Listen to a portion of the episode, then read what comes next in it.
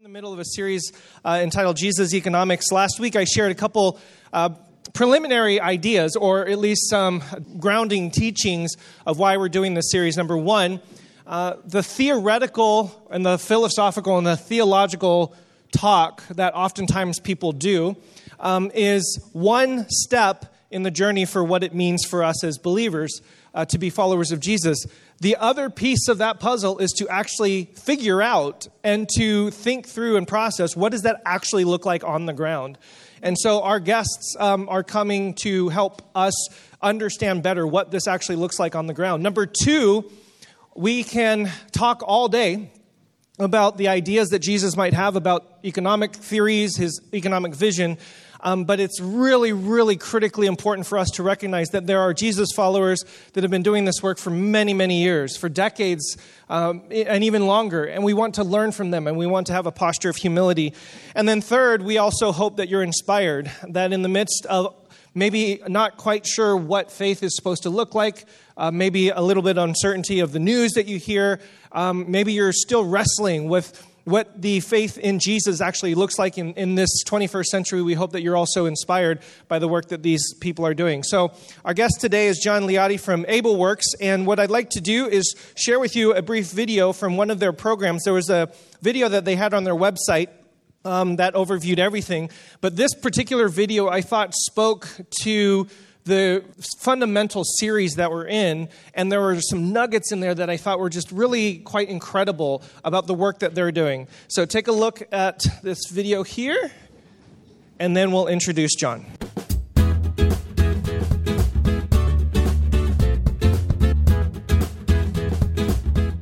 I think most people would be surprised at how many homes where families are not having the conversation about money, access, resources, and how to leverage these things. And I think the beauty of the Future Profits program is that we not only expose the students to this, but we provide them scenarios and we provide them opportunities to ask questions and to interact with real people who can give insight into this arena. It allows our students the opportunity to change their cycle or break their cycle of poverty, which is ultimately our goal. My favorite thing was honestly budgeting, because it's a skill I use today. Well, I'm using now because I'm a senior and I'm going to college after next year. We actually started doing a budget with my mentor about how much my school costs, the tuition, and everything. So how to not spend your money on on instant gratification, but more on delayed gratification, because I know college is going to pay out more than just a pair of Jordans I want right now. I liked all the skills that they taught us. I'm going through a transition period where I'm going to become an adult and I'm going to have to take care of my own money, and with the skills they taught us, I feel confident about that. My favorite part would be how interactive they are, and it's really cool. I liked how they're able to have that kind of connection with us rather than just kind of talking at us. They kind of talked with us and kind of taught us a lot. My favorite part about Future Profits was that all the teachers and the Future Profit teachers kind of just are family. They don't make you feel like they're teaching you. They make you feel like you're learning together about life. So I really like how it's life skills, not just learning about math or something. It's life skills, and they're really needed.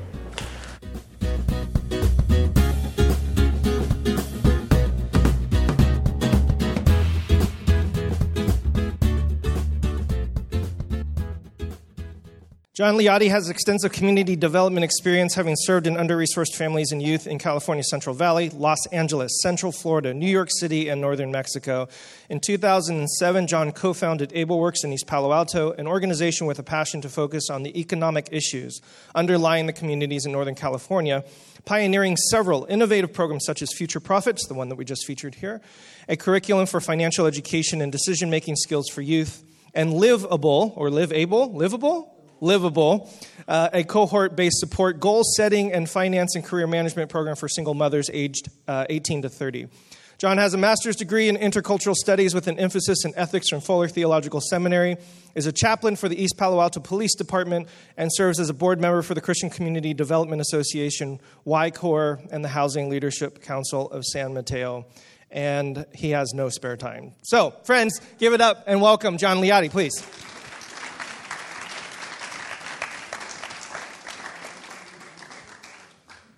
Thank you all. It's so good to see friends here.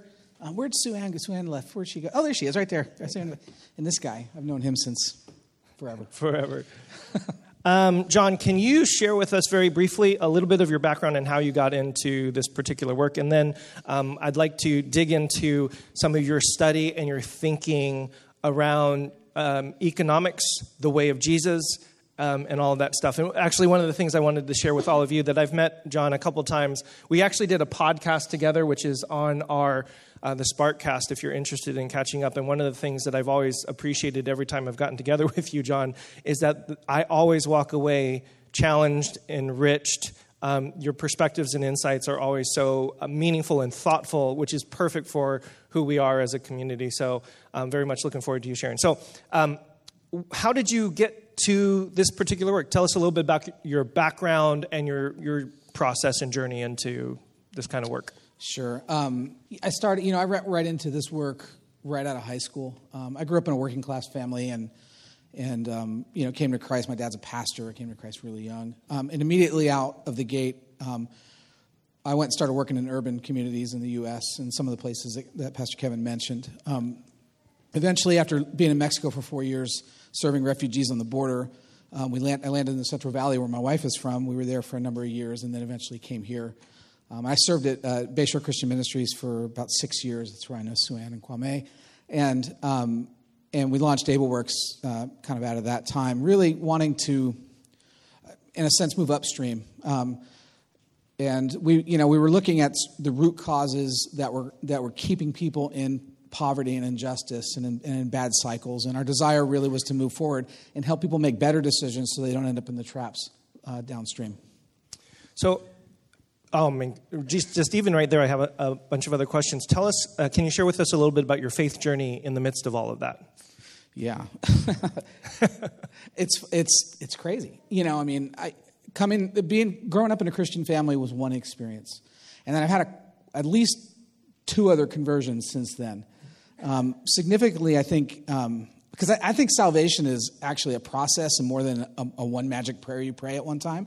So we could, I don't want to offend anybody, but it's just you won't offend anybody here. Magic prayers don't do it for me. It's like there's a work of renovation and conversion that's going on, I think, all the time in all of our lives. So, growing up in an evangelical background and a Pentecostal background, my parents were involved in something called the Jesus movement, which is back in the '60s and '70s. There was a very specific type of worship that was going on in that situation, and it ended up birthing the moral majority and all that sort of conversation too. But when we encountered poverty really in Mexico, it really shook my faith. And at that point, I was like, I don't know if this gospel works anymore, because we're out like preaching and people are raising their hands to accept Jesus as their Lord and Savior, and we're rejoicing about that, and we're sending them right back into the slums in the desperate situations they were when we started preaching to them. And I just would believe that, man, really all they needed to do was to accept Jesus and pray the magic prayer, and then everything was going to magically be okay. And after like living and working and struggling in a poor community for 4 years. It didn't mean that much anymore. So I landed back in the Central Valley where Melissa's from, almost destitute. There was some ministry burnout going on too at the same time. And at that point there were two intersections and two men that came into my life, one virtually and one for reals. The virtual one was Martin Luther King. Now, you all would say like, oh yeah, of course everybody knows about King, but coming up in a conservative, white, evangelical Republican background, King was a communist. So we didn't talk about King. So all of a sudden I'm reading King and it's like, that's the gospel. I mean, it was something stirred in me like I had never felt before. And then I came into contact with Dr. John Perkins, who's another civil rights leader, who's the founder of the Christian Community Development Association. And here was a man that sort of had lived it, and I was able to literally walk with and walk in his shadow. And without sort of the intersection of those two men in my life, I don't know that I have faith right now. Wow. The next conversion that really happened was when I started reading Catholic social teaching. As Pastor Kevin mentioned, in my seminary program, I focused my efforts on ethics and started to read a lot of Gustavo Gutierrez and some of the other Catholic theologians who were writing about systemic and generational poverty. And again, you know, coming from an American perspective, we said, you know, you guys got to lift up by your bootstraps. And there's a lot of truth in that. Let me say that. So I'm not saying that that's not like untrue, but I failed to recognize the systems that keep people in poverty. And Gustavo Gutierrez and the liberation theologians really start to attack the sinful systems that keep people in bondage. That they're calling believers to attack systems as well as, and structures as well as individual choices. Okay, so this is why I love talking with you.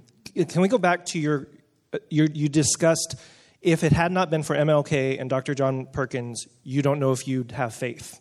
Is that, did I hear you correct? Absolutely.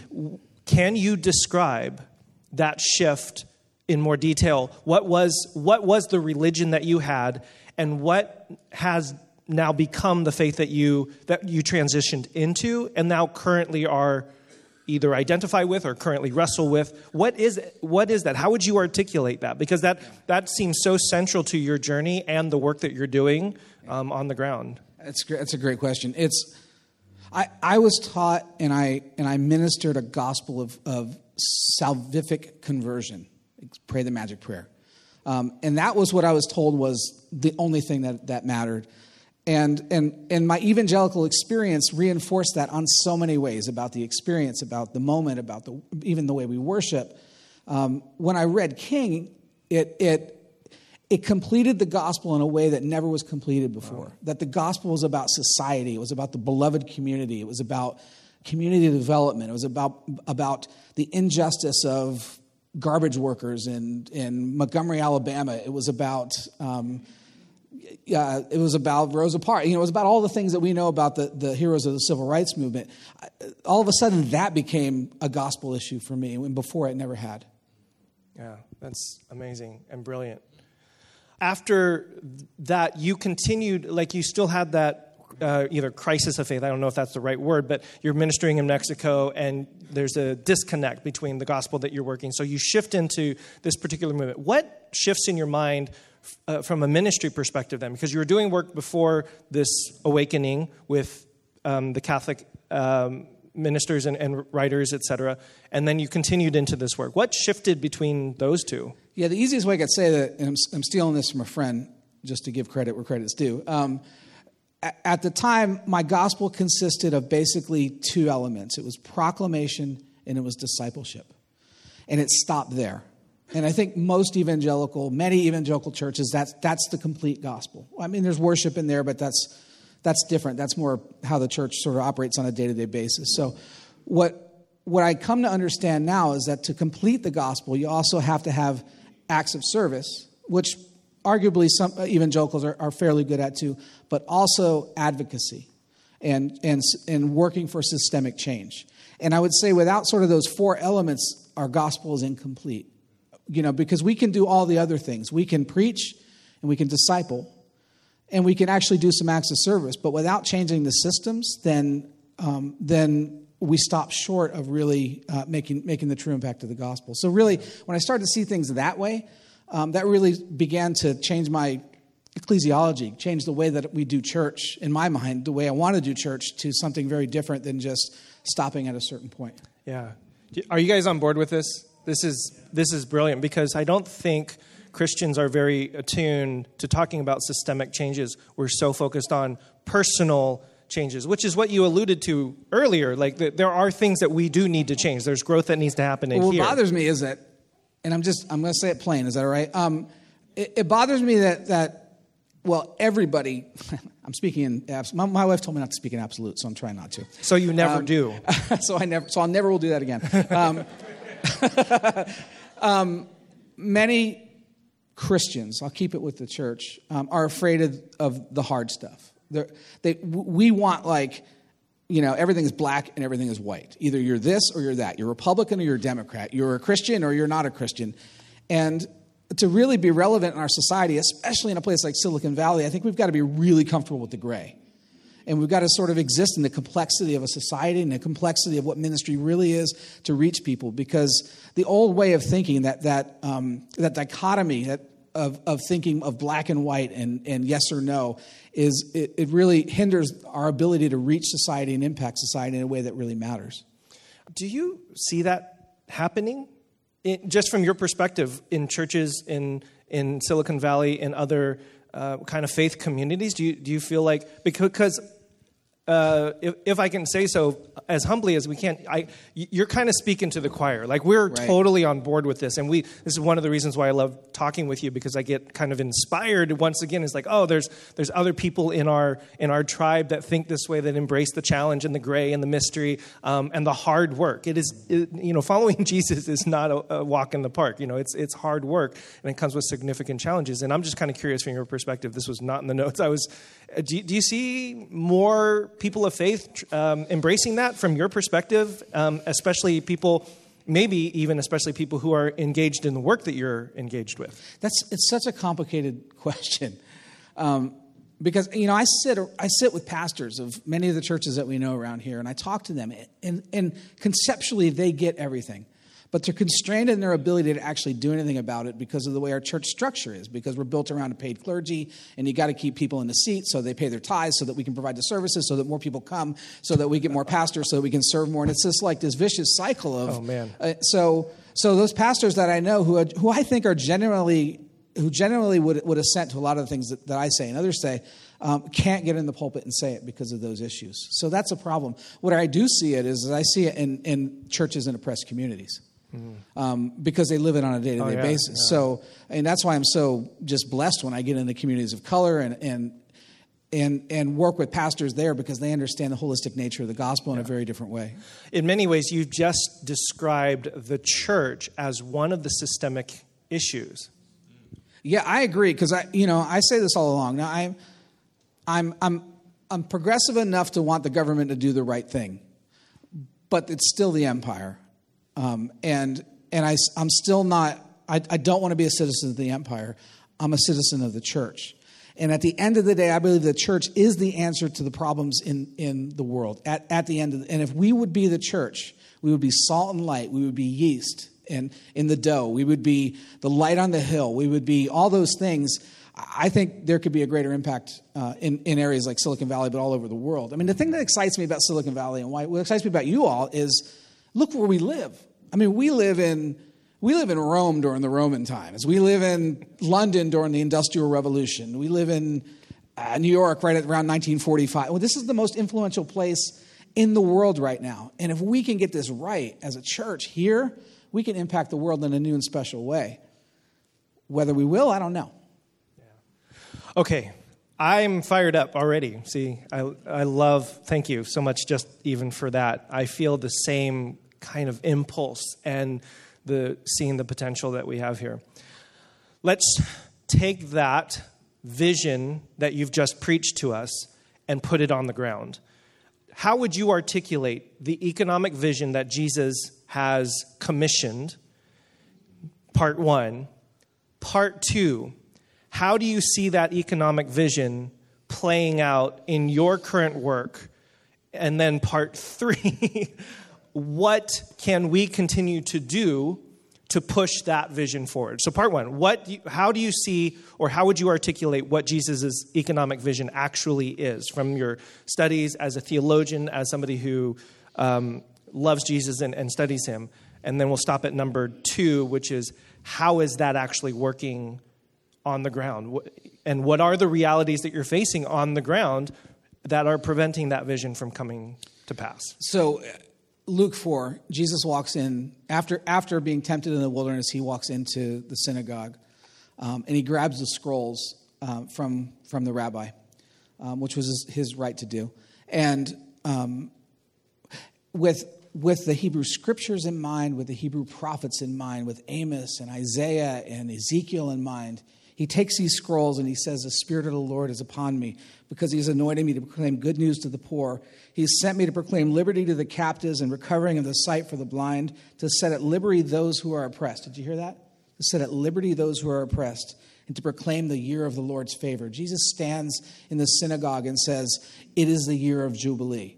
Now, we often, Christians, interpret that as, well, Jesus came to make us saved. We say a magic prayer, everything is great. But what Jesus was really saying there was he is the fulfillment of the law and the prophets, and he is the harbinger of justice that is now and yet is to come.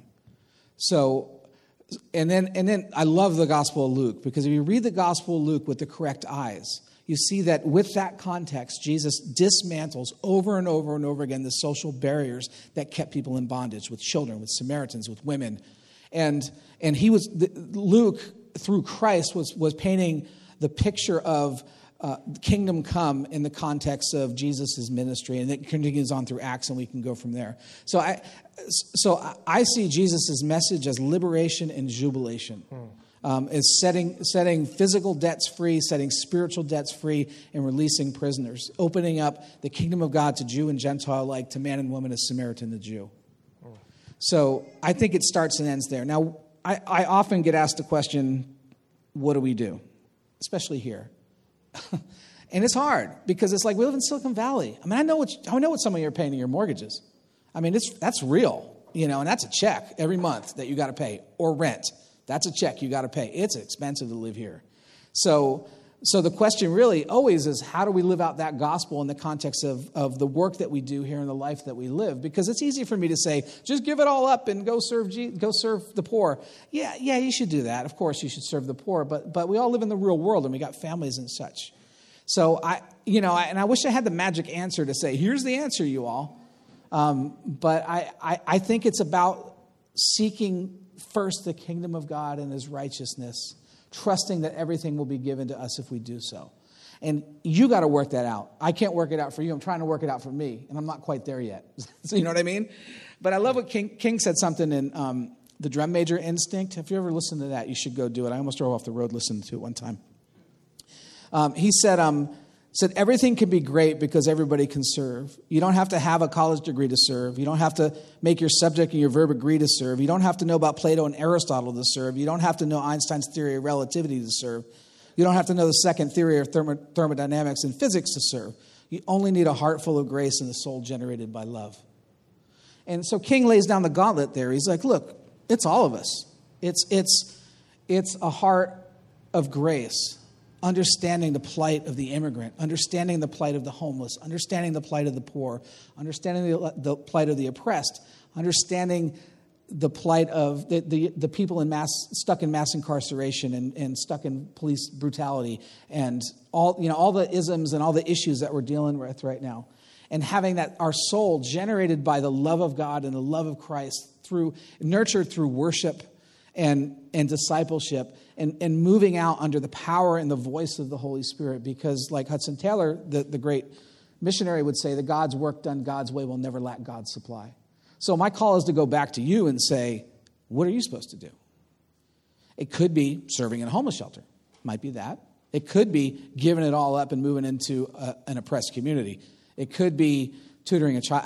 I don't know. It could be something that seems insignificant, but yet is super significant. And it might be something that is truly prophetic and completely changing your lifestyle. The key there is listening to the voice of the Holy Spirit and responding correctly. I really appreciate that, because, some of us get so overwhelmed and daunted with the numbers and the system that is. It does feel like the little things that we're doing aren't really making much of a difference, or who we are, or the kind of work that we do is just so insignificant, why even try? And that in and of itself can be some sort of systemic challenge, because we want to see big things happen, and we're, it was just $5, or it was just like what you said, just one tutoring session or whatever. So I've been doing this for 30 years, and probably 29 of the 30 years I did it out of Messiah complex. Maybe that's a little too exaggerating, but and my Messiah complex says it's got to be the great thing, but the gospel is the small things. It's the mustard seed, and it's the little acts of kindness that can really create a revolution. Now, I'm not saying, I really hope some of you will just completely give it all up and go do something radical. I mean, that's because that's real too, but that's not reality for most of us. So, it's funny. You saw some of the things with the Future Profits kids. I mean, and Pastor Tom's a great example of somebody who just went and served in a Future Profits class for a couple years. And I often hear from the students about some interaction they had with one of our volunteers who came in, and how it impacted their perspective. Well, that's real. That's the kingdom of God. Yeah. I just want to, if I can turn my attention to my beloved Spark community, I mean, what John said is just so beautiful to me, because we, for those of you who've been around Spark, know that we are very careful sometimes to tell you, this is what you are supposed to do as a result of said teaching. Like, we have a teaching, we're trying to study who Jesus is, and then there's a natural impulse that can come, or a natural cultural expectation that now I, as the pastor, or somebody, whoever is speaking here, will give you exactly the thing that you are to do. And we've even had some people in our community say, well, just tell me what to believe, tell me what to do. And what I love about what you said is it's just the reaffirmation that there's a principle, there's an ethic, there's a calling, the jubilation, liberation. I love those two words. And now each and every one of us also has a responsibility to think wisely about it. Somebody else can't tell you exactly what that means in your context and in your situation. And as a result of that, and I think you're alluding to this, the person who does literally sell everything, give it to the poor, and go live with no material possessions, that work is honorable as much as somebody who doesn't do that but shows up and tutors and shares and gives. And maybe even no more than. Right? So, and that's a hard... I don't know, that even as I'm saying it out loud, it can sound dissonant. Like, shouldn't Jesus follow? Like, if you were really a Jesus follower, John, right? wouldn't you take his words literally and go sell everything you have, give it to the poor, and come follow me? Like, wouldn't you do that? You know, the funny thing is at the end of the day, and again, maybe this is my personality coming out a little bit, but nothing that you do matters, but everything that you do matters. You know, and it's like at the end of it all, what you're either faithful. We will be judged on whether or not we were faithful. And we're not going to change anything. I mean, but we can be part of a revolution that comes through the power of the Holy Spirit and the work of the gospel that changes everything too. It's that weird, like, tension of, like, you know, giving it all but keeping it and all that. So we don't want to have a false, in my view, I don't think we want to have a false expectation or think we're greater than we are, because we're really just servants. Yeah. But it's servants that can change the world. Yeah. You know, does that make sense? It makes perfect sense in my mind. I mean, part of the work that we've done, we've taught from this particular platform that the early Christian followers lived this way. Like, they saw liberation, jubilation. In Acts chapter 2, chapter 4, they sell everything that they have, give it to those who have need, right? And we have historical records from ancient Roman historians that said, these Christians, how dare they? Like, they call foreigners brothers and treat them as family. So we have these, like, records in the ancient world, and it's really kind of incredible to see them live in that way. And it does feel like the paradox of these two things. Like, okay, that one act of kindness and grace and compassion that you extended from an economic, you know, place didn't really conquer the Roman Empire, right? That one thing, there was still a Roman Empire. There were still taxes that were being taken by the empire. But it made a huge world of difference, and the collective nature of that over time is what has brought us here, and some of the foundations and the ethical foundations of Western civilization, et cetera. So, I think what you're saying totally resonates with the word, and it's dissonant in our head. Like, how do you get your brain wrapped around doing that work isn't going to change, that we live in a capitalist society, that we, you know, have to be governed by gentrification and all the forces of Silicon Valley and the massive wealth, right? We're not going to change that, but you're changing everything through your work, right? So that's, I think it makes total sense to me. And I'm not saying your life doesn't matter. And don't hear me on that. I'm saying keep it in perspective, and the call is to be faithful. And the way we're faithful is we listen to the whisper of the Holy Spirit to tell us what to do. And that ultimately what matters. When I think back of my own life, and think about your life too. I bet there's half a dozen people that came into contact with you, either for a moment or for a season, that just completely changed your life and made you be who you are. I could think of a few. And at the end of my life, that's who I'll be thinking most about. So I can be that person, absolutely. In a life of a student, in a life of a young mom, in one of your lives, you can be that for me too. That's awesome. Can you share briefly what are the very real economic forces that are happening? Like, can you just give us an update about the dynamics that are happening in our area and the application of the work that you're doing in response to all of those things? Because you talked about both personal and heart change as well as systemic change as well. So I'd love to hear a little bit about how you're living this out on the ground. Everything rises and falls on housing. I don't need to tell you that. I mean, it's just the beginning and the end in the way we're successful or not based on whether or not people can get secure, stable housing. So the funny thing about this area is that people can make more money here than just about anywhere else. I mean, I was at a place in Campbell yesterday. I mean, they're starting out $20 an hour for servers. I mean, that's unheard of across the nation, but it's still not enough. So that's sort of the backdrop of everything. And then our work with, especially with single moms, but even with students, because it's more of a family situation with them. It's working with them to get their lives ready to do one of two things, either to compete for an affordable place to live or a place on the market if they can move their career in that way, or leave. And we used to not talk like that. I'm a community developer in my history, but ultimately, you know, a lot of the ways we're counseling some of the women is really preparing them for a life in the Central Valley or a life somewhere else, because that's where you can live and buy a house and secure your family. And that's really sad to me. I don't like that. I mean, I would love to stand here and say, we can fight gentrification in the Bay Area. And actually we do, you know, in one-off situations. And that's very important because it really does impact a family. But in the aggregate, I think ultimately there's got to be a movement across like cities and, you know, things like public transportation and all these other big issues come into play. So our role really is to prepare people to survive in the economy. What we tell our moms is they really have two choices because they can make really good money here. We did a research project with some Stanford folks a couple years ago, asked the question, are there living wage jobs in Silicon Valley for folks who don't have a college degree? And resoundingly, yes, absolutely there are. And we qualified living wage as above $40,000 to $50,000 a year starting salary.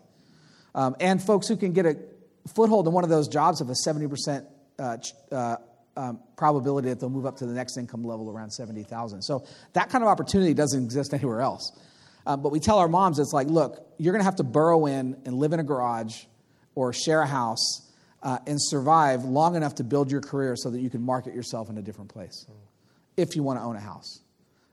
And truthfully, if you want to rent a place, unless you can wait for a Section 8 voucher or, you know, get accepted into an affordable housing situation at a housing complex. And I know that seems depressing, and it kind of is, I get it, but it's like, it's realistic, and I can't tell people, like, pipe dreams. House ownership isn't in the cards for most of the people we serve. That's just probably not in the cards for some of y'all.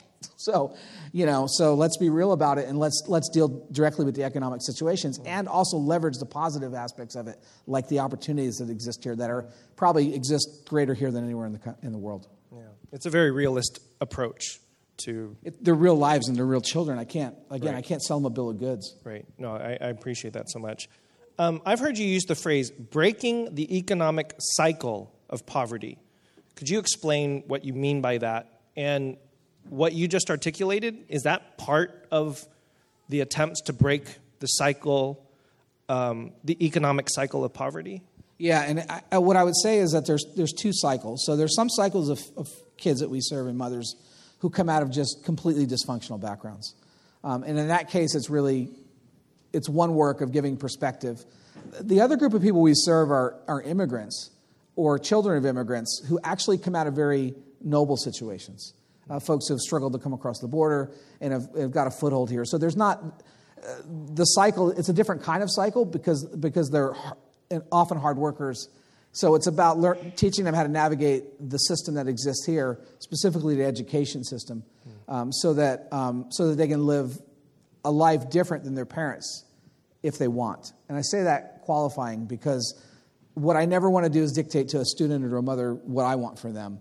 Our job is to help them discover what they want and the image of God that exists in them, and then build on that.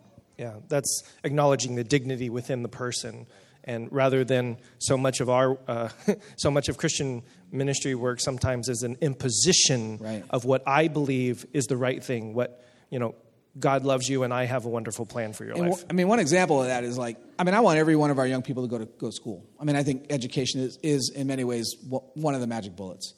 But some of them don't want to go to school. They want to go be a welder or an electrician. And they can make a lot of money doing that. So it's hey, God bless you. What I don't want them to do is go work at McDonald's. So we try to help steer them away from the jobs that are dead-end jobs that eventually might be put out by automation. And into a career path that they can survive in. Yeah. Does anybody have any questions for John before we? I got two more questions I want to ask you. But does anybody, as we did before, have a question for John? Go ahead. You spoke about advocacy. Can you describe what does that look like? I don't know if that's your forums. What is advocacy and how do you bring it to you? Man, that is a really good question. Repeat the questions for. So what the question was is what does advocacy look like and what is it? I think we have this conversation often. We live in a very progressive area, so advocacy is an interesting issue here. But we have some societal issues that are keeping our folks in bondage. I mentioned two. There's others. Well, three, actually. There's primarily that we work with. Mass incarceration, immigration, and economic disparity. So advocacy can be working with congressmen and senators on policy initiatives. It can be, you guys did an action campaign on the corner over by Town and Country, was it, or somewhere? That's advocacy in its own way. It's prophetic actions like that, and it's also working on policy and trying to change the laws and the systems that exist. Yeah. Anybody else? Maybe one more out there? Rajesh?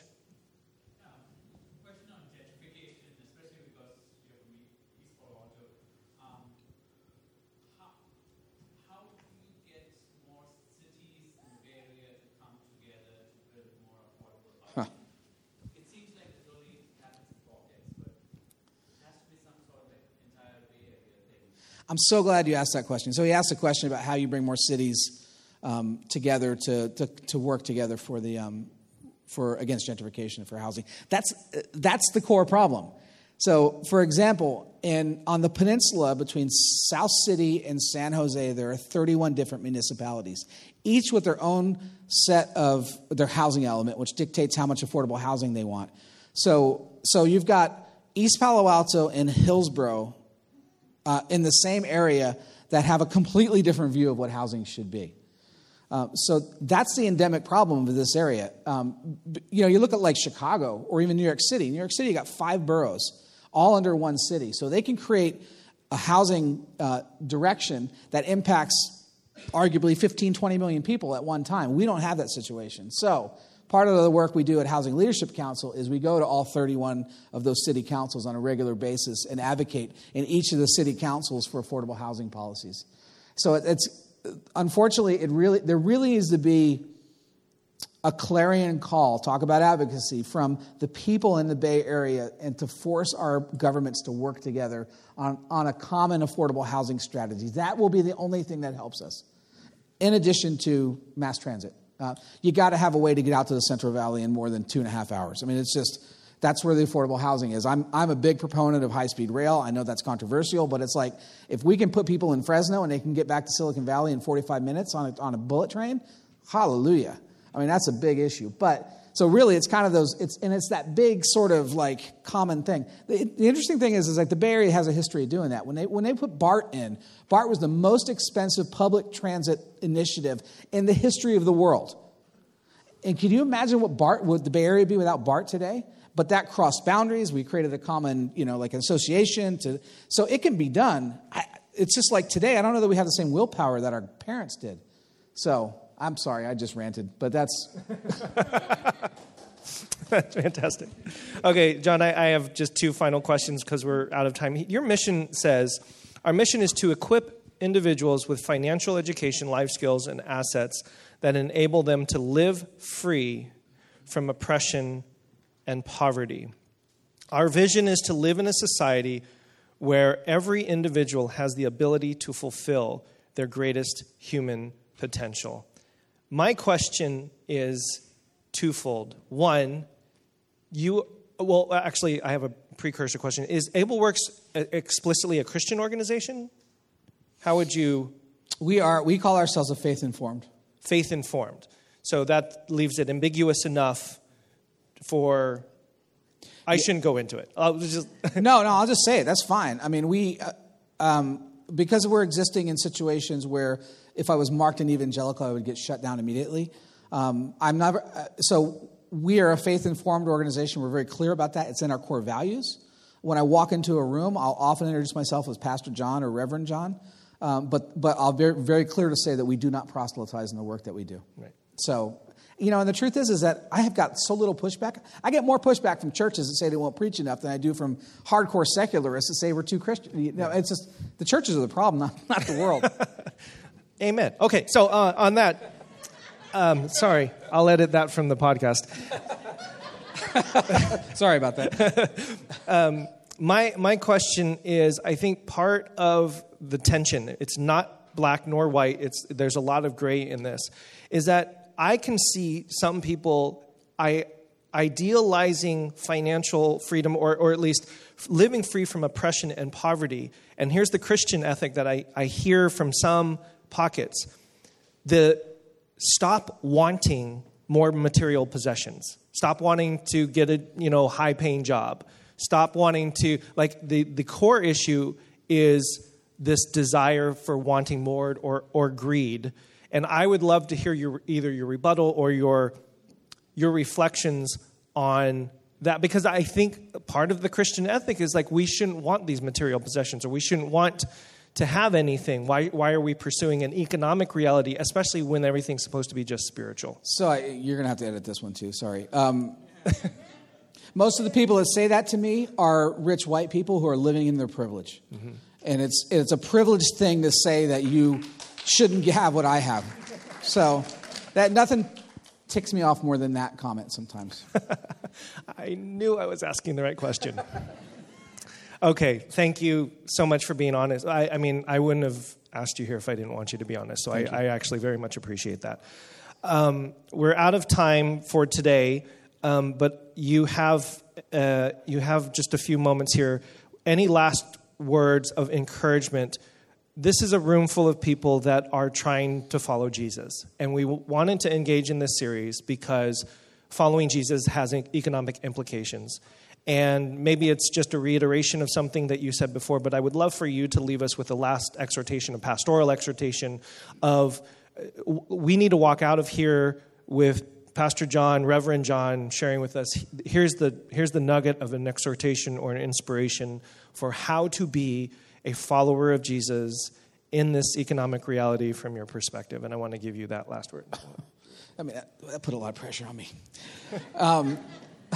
I will say what I felt when I walked in the room. If I was being honest, I am being honest. I am very discouraged by the evangelical church, and I, often struggle to find a place that feels like home. When I walked in the room and saw the diversity, and I know your history also, I was like, oh, this is a little glimpse of what the kingdom of God is supposed to be. So I really appreciate that. And I appreciate the fact that I'm glad you're not 2,000 people. Honestly, it would change who you are. And it sounds trite, but it's like, you guys are doing something really special. And I think you should keep doing it.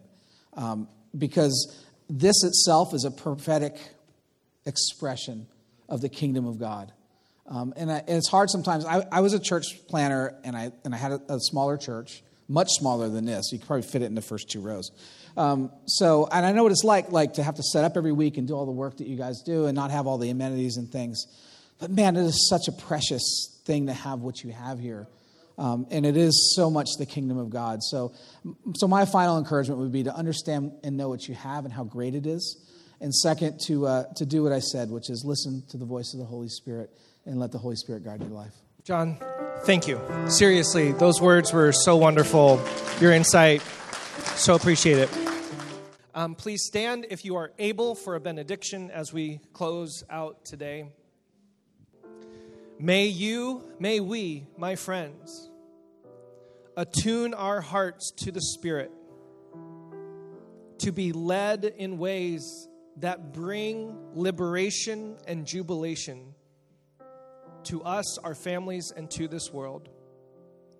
And may when we hear that voice of the Spirit leading us to behave in a way that is honorable to the Jesus economic vision, may we be faithful. May you be faithful in following through, in being a key person to bring about the kingdom of heaven here on earth as it is in heaven. And all God's people said, amen.